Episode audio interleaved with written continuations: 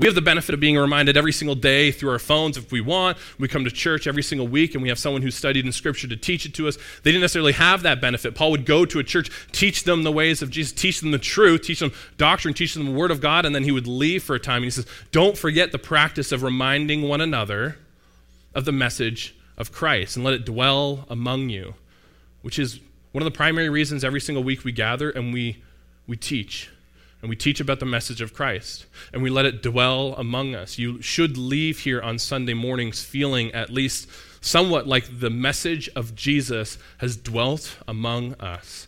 And then we live from here and we practice from here. But then he goes on to say, he says, as you teach, admonish one another and admonish one another with all wisdom.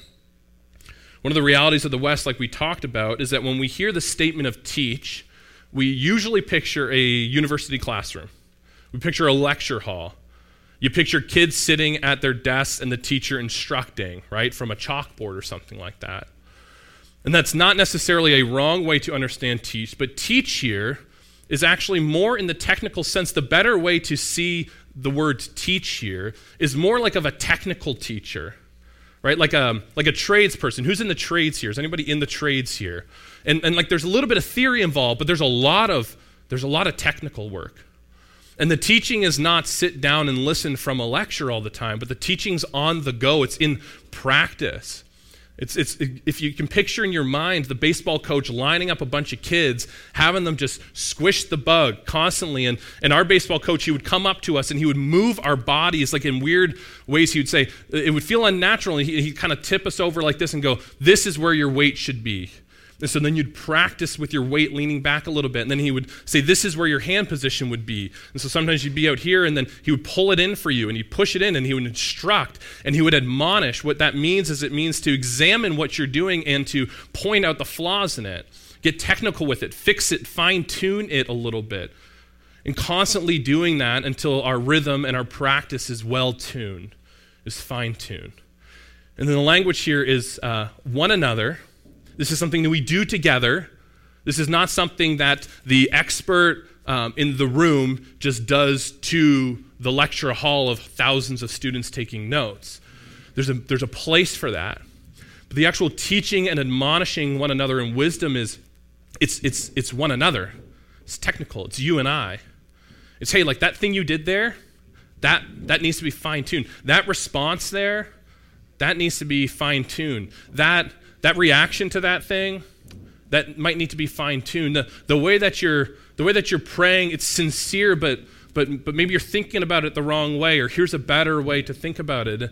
it we've talked a lot about Sabbath at this church the last few months. Uh, Sabbath isn't just what we want to make it; it actually is something that that, that is for us, and, and there's a theoretical basis for it, and then there's a practice in the church that that it, that it quote unquote works, right? And, and so let's, let's try this, let's do that, let's try that a little bit more. It's a fine tuning.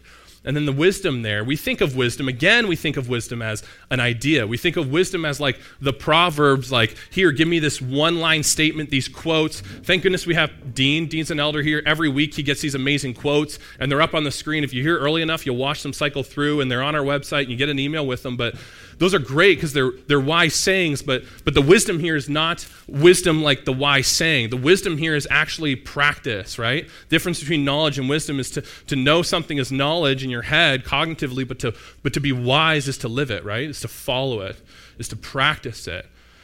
Like if you, you know someone who may know a lot of stuff, but their life is a mess, you wouldn't call them a wise person. You call them a smart person. But you can have someone who doesn't know a whole lot, but their life is beautiful you go, that's wisdom right there. And so that's his encouragement to the church in Colossae, and I believe that that's his encouragement to us today as we talk a little bit more about practices and in community. When you picture teaching, let's not just think of teaching theory, but actually on the go. And that's where it gets messy. That's where it gets hard. That's where it gets complicated. That's where it gets personal. I can get up here and I can teach and go, hey, Jesus said we should talk to one another like this. May, yeah, I should talk to one another like this. But the teaching here is the reality when you're in communities, you talk to someone the wrong way and someone corrects you. You say something that just, it, it didn't come across the right way. It may have hurt someone.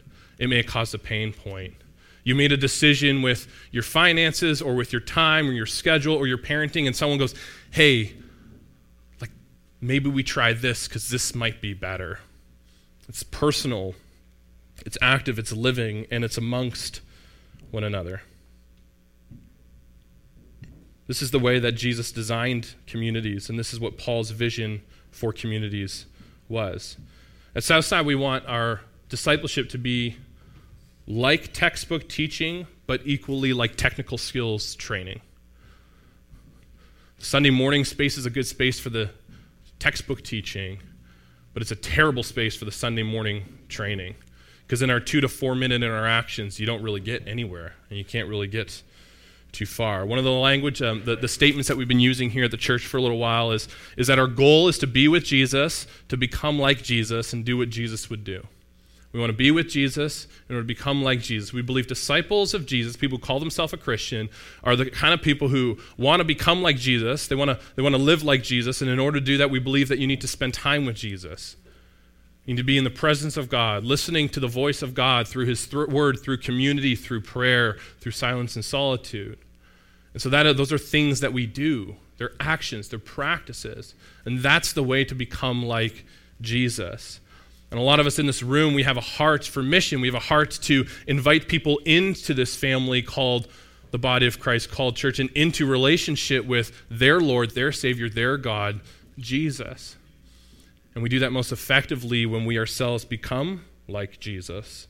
And in order to become like Jesus, it requires practicing the presence of God, living in spaces and in times and routines and in rhythms where we're sitting and facing God and hearing from God and learning from God and being fine tuned into the likeness of Christ, being formed into Christ. A lot of Christians today are using the language of spiritual formation, and that's the idea that you are you're formed. You're not just taught what's true, but you're actually formed into Christ's likeness. And everything that I've been reading on spiritual formation starts with Scripture because we got to know what we're being formed into.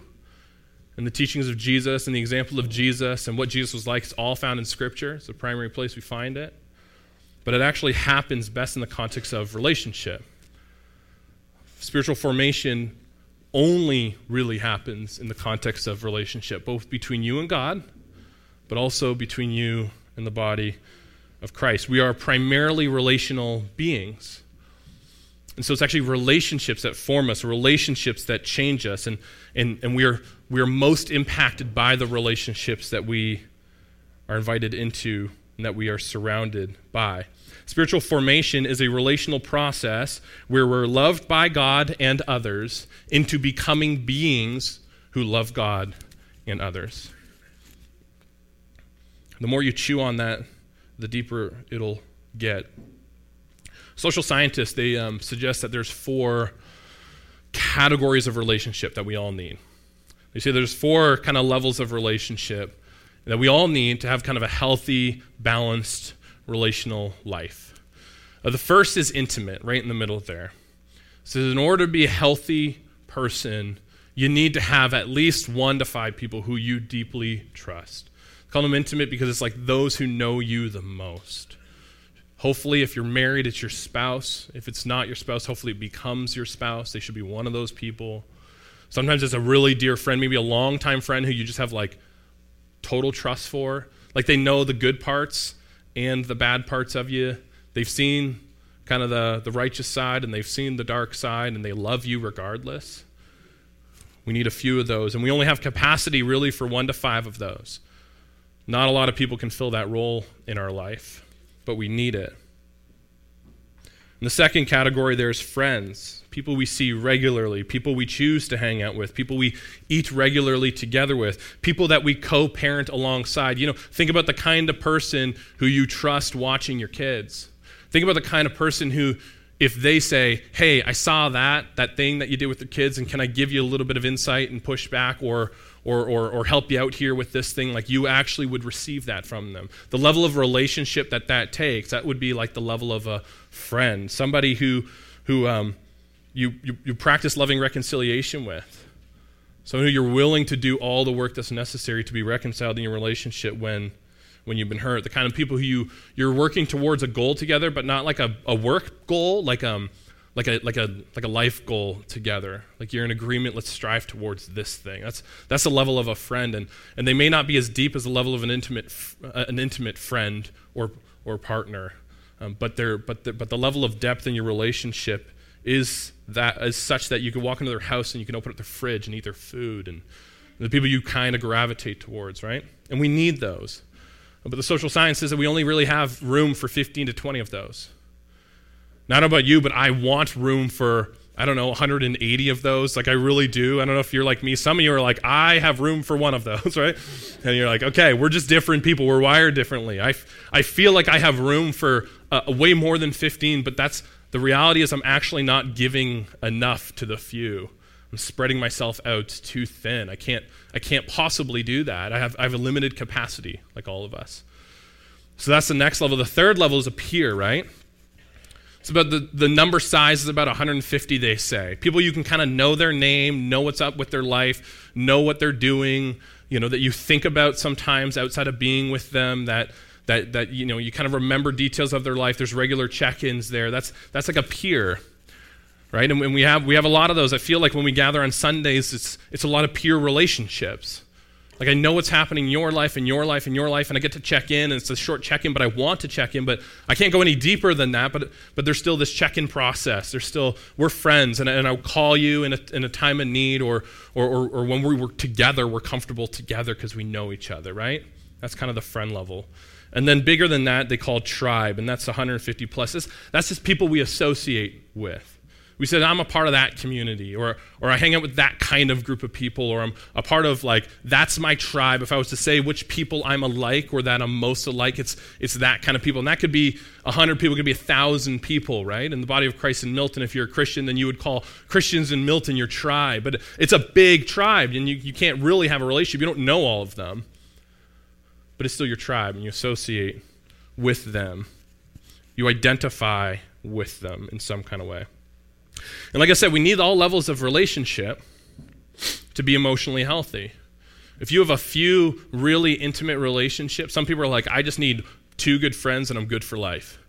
You're not an emotionally healthy person in the sense that you probably aren't comfortable around other people and you can't there's no one you identify with and there's not a broader community that you're a part of. And, and so there's probably something going on there at least emotionally that would make you feel like i just want the few. I don't want i don't i don't want any more than that you're the kind of person who really likes your church to just stay as it is and the size it was. And you really like the small church. You're the small church people. I just want to see the same three people. I don't want to talk to anybody else. I don't want to. I don't want things to grow. That's overwhelming to me, right? And I would say, like, there might be something there to explore if that's your desire. And you also might be the person who's super active on social media and you've got 1,200 friends, but, but you, you, you, you don't know how to talk to your spouse about, like, deep issues going on. You don't have anybody who you actually trust with like some of the dark stuff. There's no one in your life you'd actually confess to. You use your social media platform for confession, super unhealthy place for confession. It's not, the, it's not designed for it, but it's because you're lacking friends and intimates. And they say that we need a balance of all those to be emotionally healthy. But here's what they say about spiritual formation.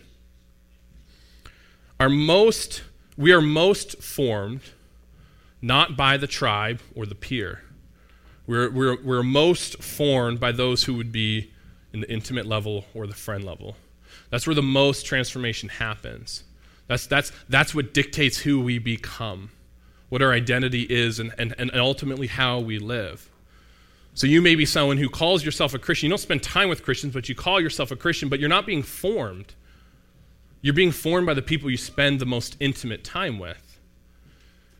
And so if your peers and your friends and your and your intimates, if they're if they don't follow Jesus, you're not going to be formed into the likeness of Christ in the same way as if you have a community of people who are intimates or friends who are actually following Jesus. You can come listen to great sermons and you could take that home and try to put it into practice, but it's a lot harder for you It's a lot harder for you when it's not your surrounding. I don't know if any of you guys grew up in a home where maybe one spouse followed Jesus and, and the other parent or spouse doesn't follow Jesus, and you know how hard that is. To like to really actually engage with life in Jesus because it's supposed to dictate all things. It, it, it, if it's if it's if it's true to you, then it then it then it then it changes everything about your life, right? And when you don't have a partner who's there with you, it's a real challenge. It's really difficult. There's no one to bounce those ideas off. The person who knows you the best doesn't want to go there with you. So we need intimates and friends who are also committed to following Jesus. The hard truth is that if those who are closest to you and that you are most consistent in relationship with are not trying to become like Jesus, then you will have a nearly impossible time being formed into Christ likeness. It's not impossible.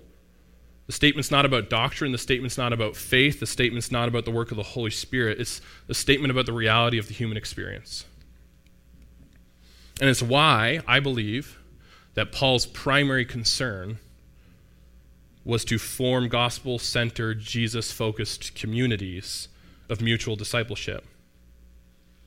And as these communities live into their identity, they become like Jesus and build the kingdom of God. Christianity is radically localized.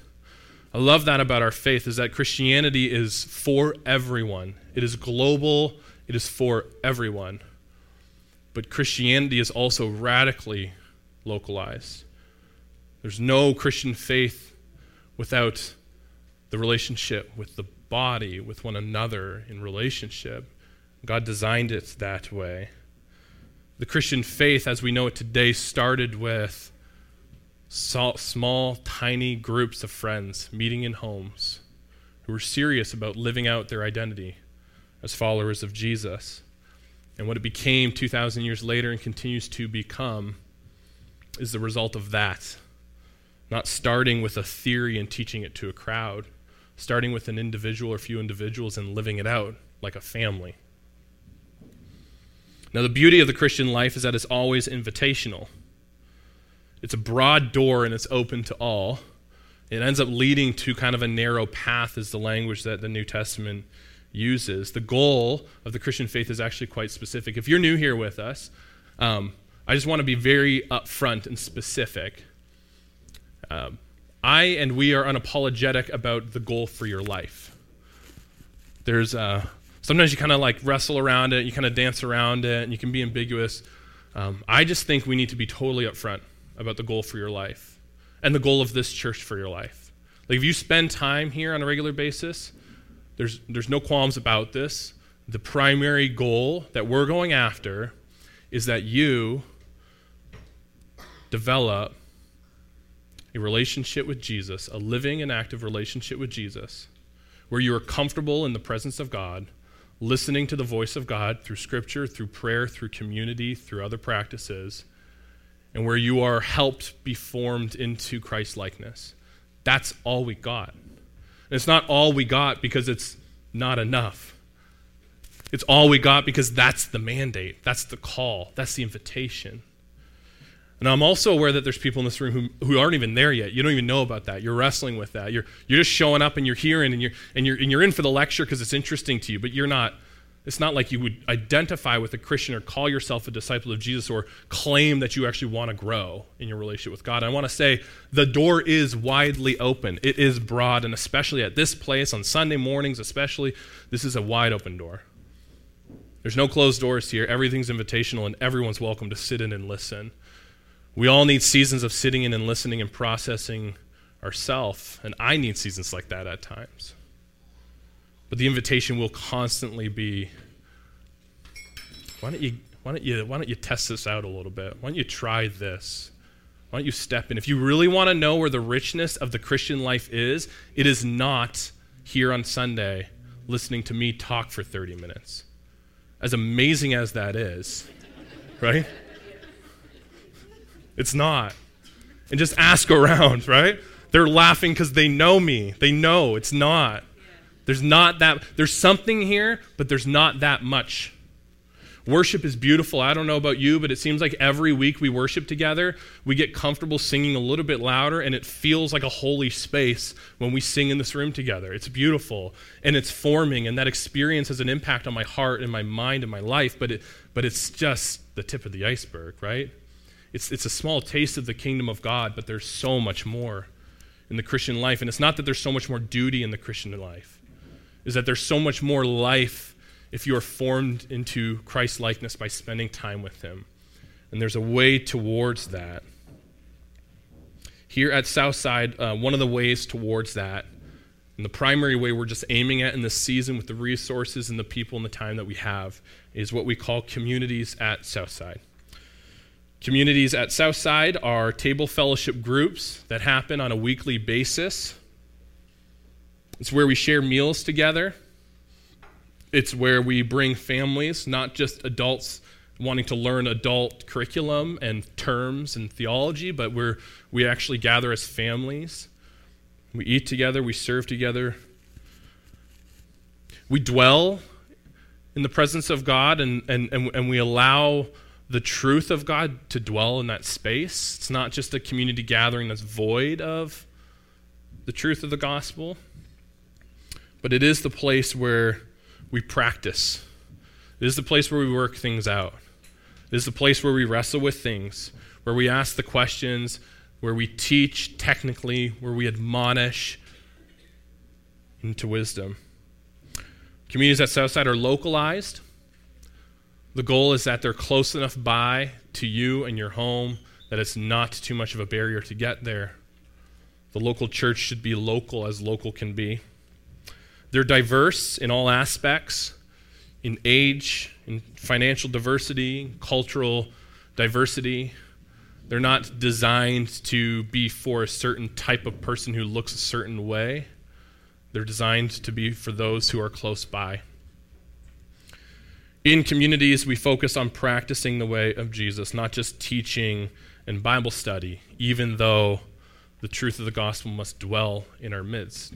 We focus on spiritual practices and disciplines, helping us to learn how to, and then admonishing one another in the process of learning how to pray and growing in prayer, learning how to Sabbath and growing in our Sabbath, learning how to sit and listen to the voice of God and growing in that. It's also the place where we review that practice and we review that process where we challenge one another, we ask how it went, and then we give a recommendation on maybe something that we can do better the next week that might help more. And it's also a place where we're shepherded by qualified frontline pastors, if you will.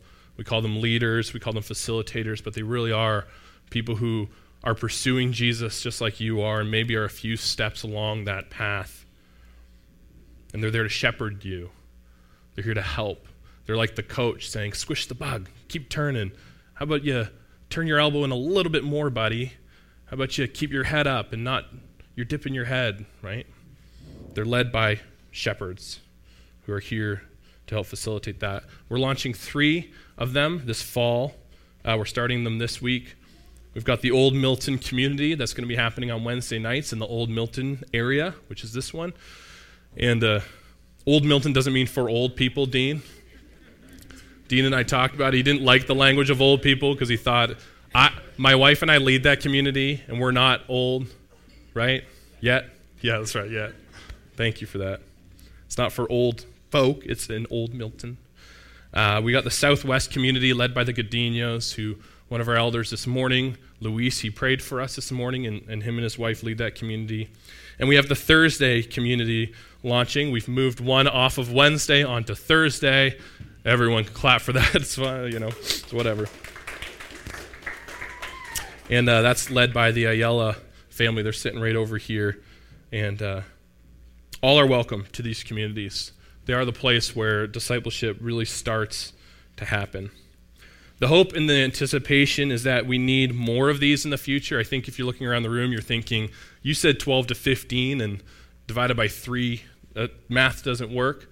I didn't prom- I didn't go to school for math. Not a surgeon, not a mathematician. But we're doing our best, our best with what we have. And our unapologetic hope and desire is that everybody who worships with us on a Sunday also worships in the context of community on a Wednesday or Thursday, and then any other day we get things started with in the future. If you want to connect with one of those, or at least be on a mailing list for one of those and get invites, you'll probably get someone reaching out to you because we've got a list of people in a database and we're just inviting. But also, you can go to southsidemilton.org/communities, or you can email communities at southsidemilton.org. If you're here this morning and you're um, you actually feel like you're in a place where you're called and equipped to eventually lead a community, a table fellowship community here in Milton or surrounding area, you can use that email as well to reach out, and we would love to get in contact with you. I just want to pray for our church, and then I want us to worship together one more time before we go from here to whatever God has for us this afternoon.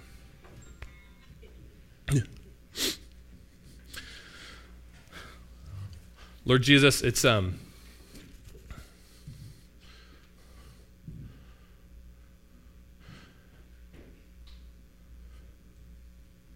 the moments that we've tasted your presence in our life are the reason why we're here today. I think the moments that we have sensed you, that we've heard from you in a very clear or unclear way, the moments that have shaped us in community, maybe it's one relationship and one reconciliation or one thing that we learned in a teaching somewhere or could be just little moments and they've and they've shaped us in such a way that we're here present today.